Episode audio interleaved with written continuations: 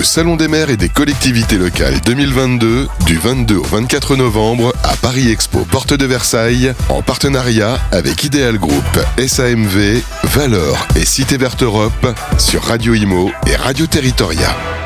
Nicolas Galland, bonjour. Bonjour. Vous êtes euh, trésorier général adjoint des sapeurs-pompiers de France. Oui. Et donc nous sommes sur votre stand au Salon des maires et des collectivités locales. Pourquoi c'est important euh, pour vous d'être présent euh, à cet événement? Bah, écoutez, on- donc, euh, comme vous l'avez dit, hein, nous sommes de la Fédération nationale des sapeurs-pompiers de France. On représente l'ensemble des sapeurs-pompiers de, de- France.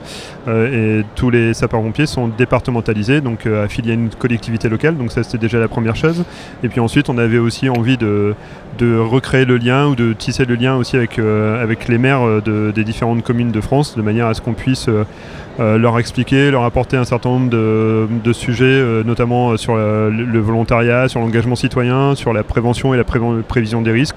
Donc c'est en, en ça que notre présence sur ce salon euh, a, a pour, a pour objet en tout cas. Oui, parce que je rappelle, donc il y a les pompiers volontaires et les pompiers professionnels. Alors professionnels, c'est Paris, Lyon, Marseille. Non, ça c'est les pompiers militaires. Pom- Alors Lyon, alors, pas militaire. hein. Pas militaires, non, mais Paris-Marseille, donc c'est les, les pompiers militaires. Le reste de la, de la France, c'est des départements, donc des structures départementalisées, où on cohabite euh, des sapeurs-pompiers professionnels et des sapeurs-pompiers volontaires.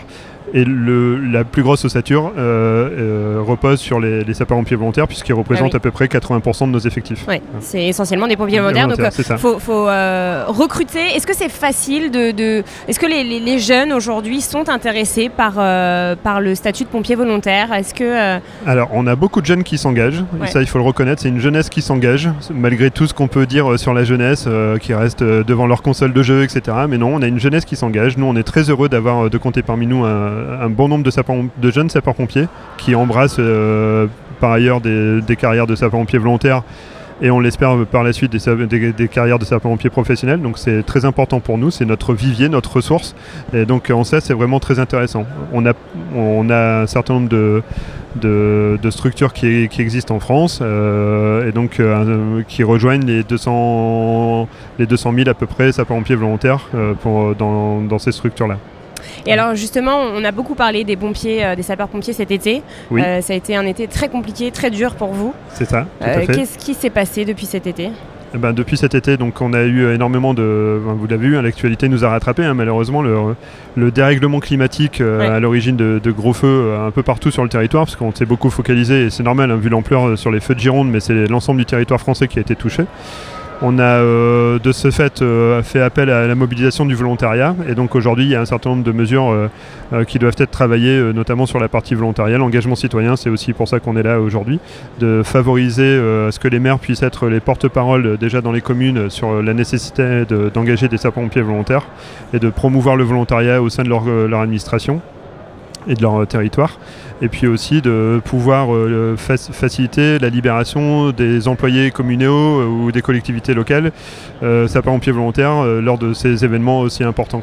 Donc c'est aussi un enjeu pour nous.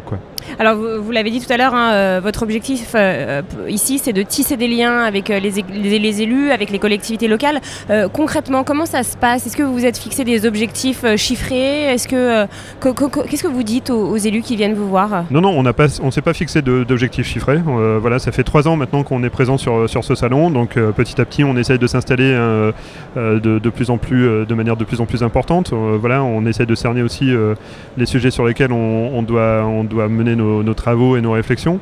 Euh, maintenant, on les amène à, parler justement de, l'engagement, euh, encore une fois citoyen, de, promouvoir ce volontariat qui est indispensable pour, euh, en cas de crise, et ça l'a encore démontré, on, en parlait tout de suite au niveau de cet été.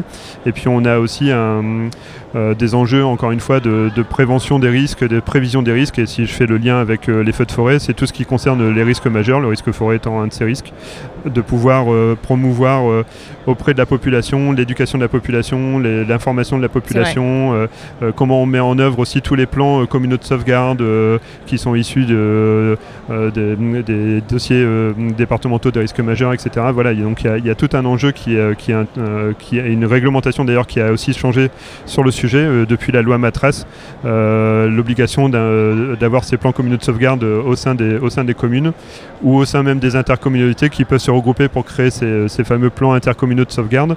Donc euh, voilà, il y a des sujets aujourd'hui d'actualité qui nécessitent d'être portés à la connaissance des élus locaux.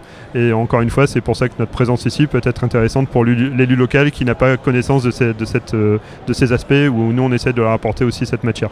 Et c'est vrai que l'éducation de la population, des citoyens est très importante et primordiale même. C'est un enjeu capital, à la fois en termes de prévention, mais aussi de comportement voilà, à, à, avoir, à adopter en cas de, en cas de crise. On a eu euh, il y a quelque temps euh, une grande cause nationale qui portait sur les gestes qui sauvent. Euh, aujourd'hui, on en est à parler même de plus de comportements qui sauvent. Hein, voilà, comment, comment je dois réagir face à telle ou telle situation. Et, donc, c'est en ça aussi que le, les rôles de l'élu local est important pour qu'on puisse dispenser ou en tout cas transmettre ce message au, au public concerné, au public ciblé, je dirais même qu'on parlait de jeunesse tout à l'heure, je pense que même ça doit commencer euh, dès le plus jeune âge, euh, à l'école, dans les écoles primaires, euh, voilà, de manière à ce que ben, ce, message soit intégré une fois que l'enfant devient adulte. Voilà. que tout le monde soit responsable. Voilà, tout à fait. Eh bien, merci infiniment, Nicolas Galland. Je vous en prie. Le Salon des maires et des collectivités locales 2022, du 22 au 24 novembre, à Paris Expo, porte de Versailles, en partenariat avec Ideal Group, SAMV, Valor et Cité Verte Europe, sur Radio Imo et Radio Territoria.